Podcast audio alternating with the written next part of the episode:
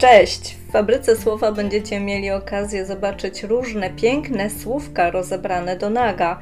Opowiadam tutaj nie tylko o języku, ale też o innych moich pasjach, bez tabu i czasami trochę niegrzecznie, a nawet niekiedy pieprznie, ale będzie też e, trochę wiedzy, więc połączycie przyjemne z pożytecznym. Dzisiaj opowiem Wam o lekarzach i znachorach, profesorach bez licencjatu, siostrach, które nie są siostrami, herlawych lisach, o tym, co ma wspólnego pielęgniarz z pampersem, a także o jednym z filmów wszechczasów, który ma już 66 lat i ani trochę się nie zestarzał. Zapraszam.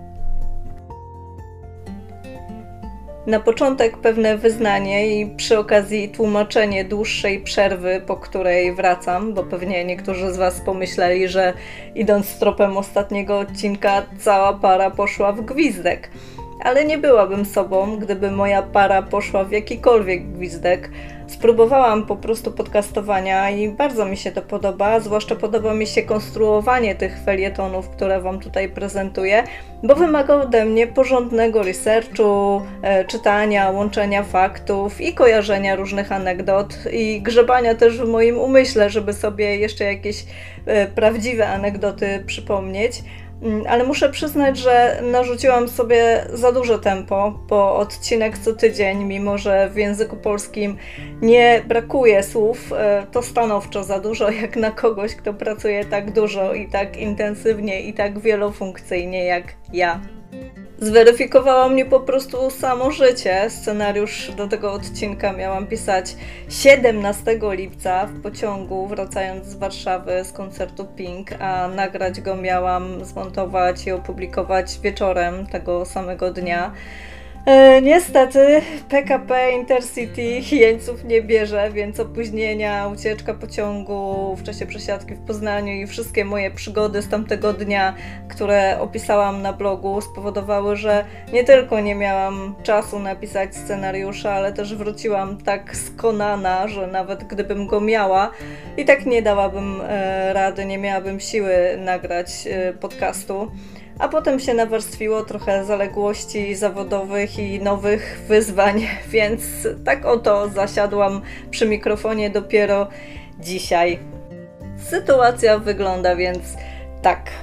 Spróbowałam i wiem, jak to wygląda więc y, nie mam już spiny, żeby co tydzień nagrać jeden odcinek, y, ale że sprawia mi to frajdę, a zaczęłam robić to po prostu dla siebie, a poza tym wysłuchacie, y, no to nie przestanę, tylko odtąd będę publikować podcast po prostu rzadziej. Będzie to raz w miesiącu i zamierzam też trochę rozszerzyć jego formułę, bo dostałam trochę pomysłów od Was.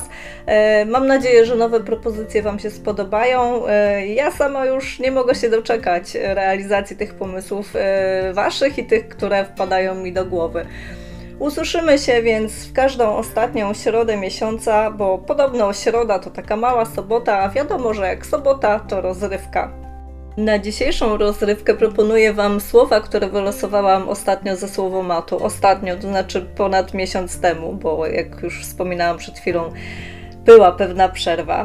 Wylosowałam słowa pielęgniarz, lekarz, lekarstwo, kurować, a jak się potem dowiedziałam, że w puli było jeszcze słowo herlawy, no to jeszcze dodałam to słowo, bo po prostu nie mogłam sobie odmówić przyjemności rozebrania go. Na początek weźmy jednak lekarza. Zwykle to on nas bada i skaduje i prześwietla, więc dobra okazja, żeby się zrewanżować. Językoznawcy nie są zgodni co do pochodzenia tego słowa, na pewno istnieje w polszczyźnie od XIV wieku. Jedni uważają, że wywodzi się od prasłowiańskiego lekar, które z kolei pochodzi od słowa lek, którego znaczenie od czasów prasłowiańszczyzny jest takie samo, czyli coś, co leczy. Zdaniem innych językoznawców słowo lekarz przyszło do nas z języka germańskiego, gdzie lekari znaczy znachor, szaman, guślarz, e, a z kolei w germańskim znalazło się ono za sprawą słowiańskich słów lek i lecziti. Lek i leczyć, a więc mamy tutaj taki trochę obieg zamknięty. W sumie to nieważne, czy lekarz jest od leku, czy od znachora, bo i lek leczy, i znachor leczy, o czym w każde święta przypomina nam, emitując Niestrudzenie, polski film pod tym tytułem Telewizja Publiczna. choć w tym przypadku przydomek publiczny to już kojarzy się bardziej z domem niż z telewizją, prawda? Mamy jeszcze słowo lekarstwo. Pierwotnie oznaczało ono całkiem co innego niż dzisiaj, bo sztukę lekarską, czyli coś takiego jak dzisiaj dziennikarstwo, pisarstwo czy nie wiem, paralotniarstwo.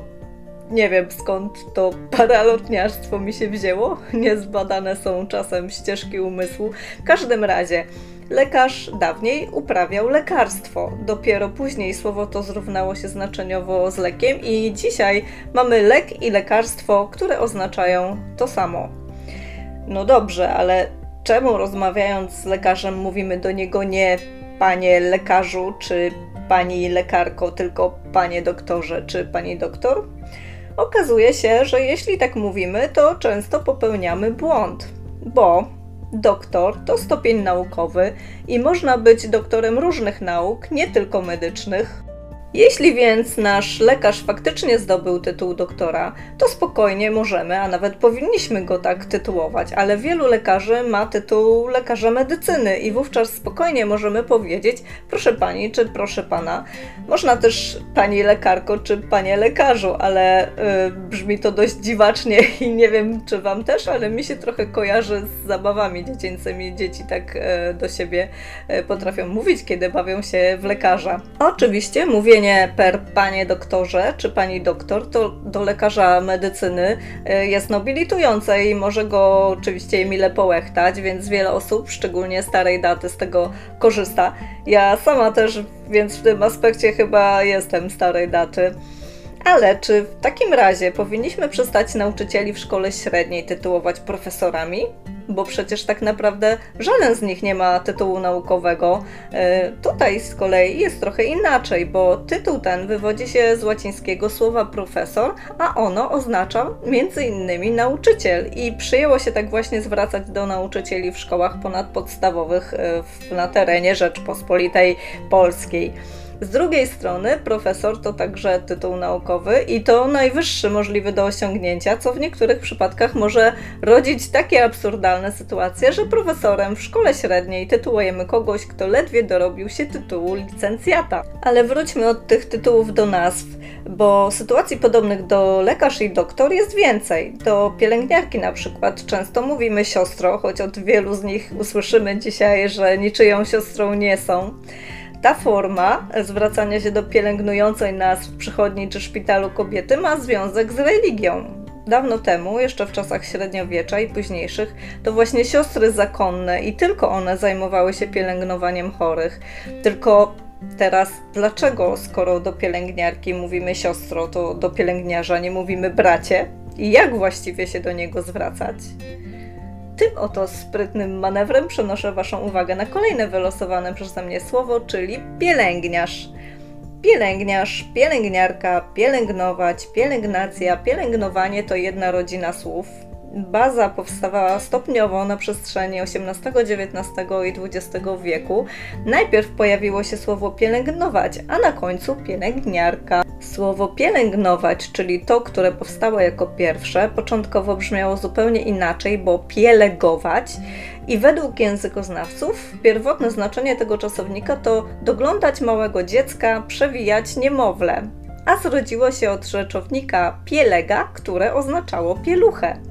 A słowo pielęgarka, jeszcze nie pielęgniarka, początkowo wcale nie dotyczyło kobiety, która zajmuje się chorymi, tylko niani, która zajmuje się małymi dziećmi, czyli je pieleguje, czyli przewija i się nimi opiekuje.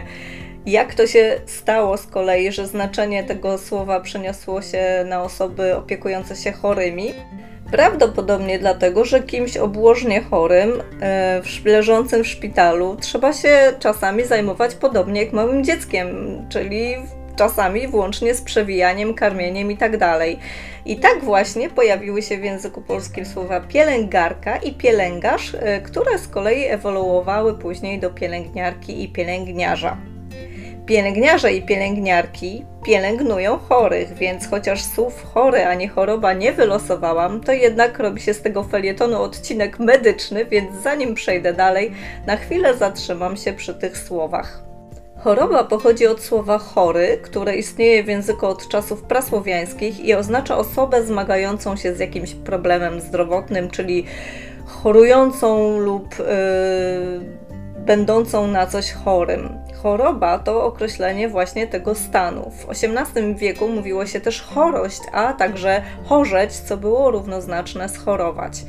O osobie, która często i dużo choruje, mówimy, że jest chorowita albo herlawa.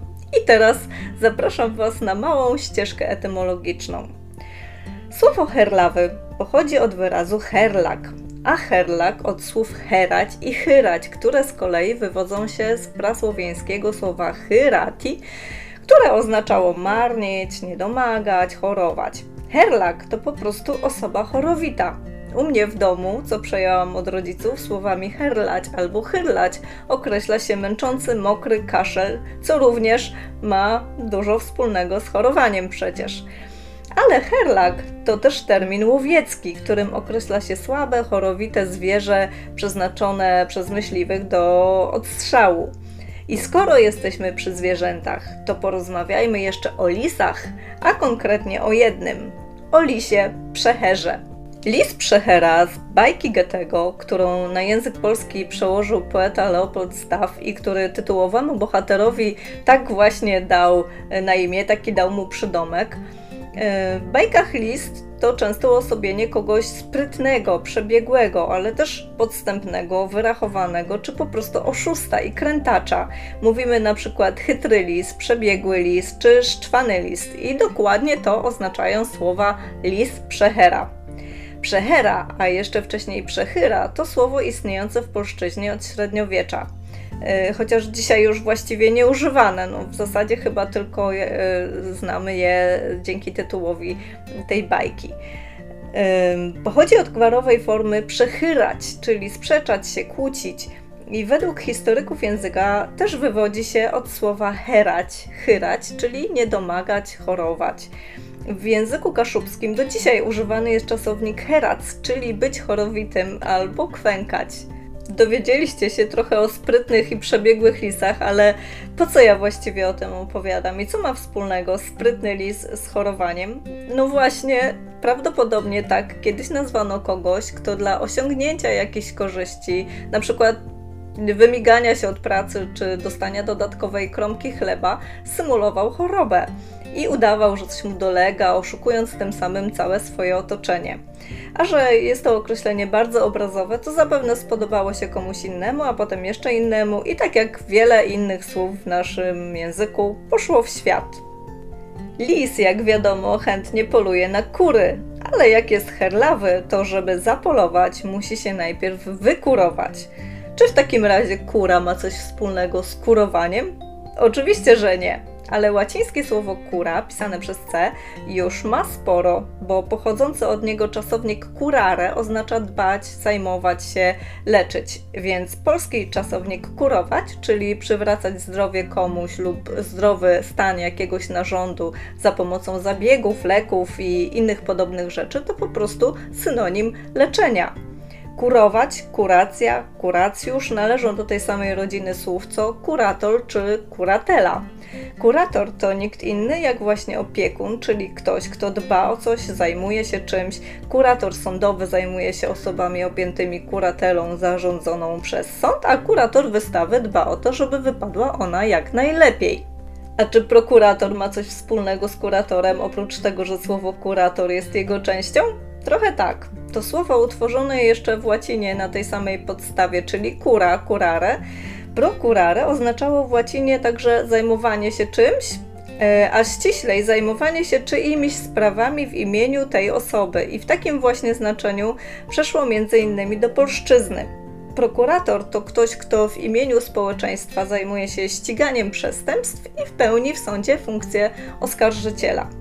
A kiedy mowa o sądzie, prokuratorach i oskarżeniach, to niemal zawsze przypominają mi się jako miłośniczce filmów moje ulubione dramaty sądowe. Jest ich wiele, ale w, a wśród nich dużo wybitnych, takich jak klient Joela Schumachera, e, uznany za niewinnego Alana J. Pakuli, Ludzie honoru e, Roba Rainera, Erin Brokowicz, Stevena Soderberga, ze znakomitą Oscarową rolą e, Julie Roberts, e, czy Philadelphia Jonathana Demiego, również z Oscarową rolą, tym razem Toma Hanksa, e, który gra tam prawnika chorującego na AIDS.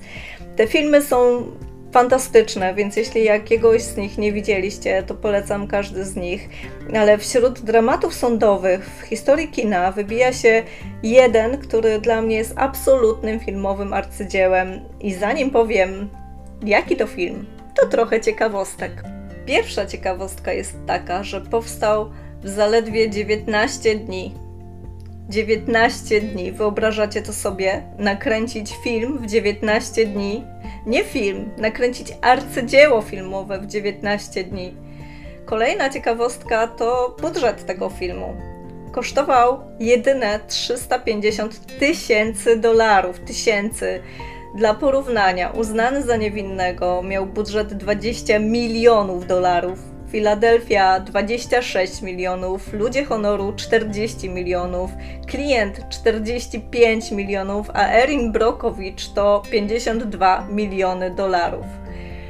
Inna ciekawostka jest taka, że w 2007 roku, 50 lat po jego powstaniu, 50 lat, uważajcie. Biblioteka Kongresu Stanów Zjednoczonych umieściła go na liście amerykańskiego dziedzictwa filmowego jako ważny pod względem kulturalnym, historycznym i estetycznym film. Jeszcze inna ciekawostka to ta, że ten film od lat, mimo że powstaje tyle nowych produkcji, wiele z nich wymieniłam dzisiaj, nie spada z pierwszej dziesiątki listy najlepszych filmów wszechczasów prowadzonej przez największą na świecie internetową bazę danych o filmach, czyli IMDb. I już nie będę Was trzymać w niepewności. Ten film to 12 gniewnych ludzi Sydneya Lameta. Stary, czarno-biały film z 1957 roku, który mimo, że znam zakończenie, oglądałam już niezliczoną e, liczbę, niezliczoną ilość razy i zawsze z takim samym zainteresowaniem. Jeśli nie widzieliście, polecam, bo to jest absolutny majstersztyk pod każdym względem. Scenariusza napisanego na podstawie sztuki teatralnej Reginalda Rose, scenografii, zdjęć, montażu, reżyserii i ról.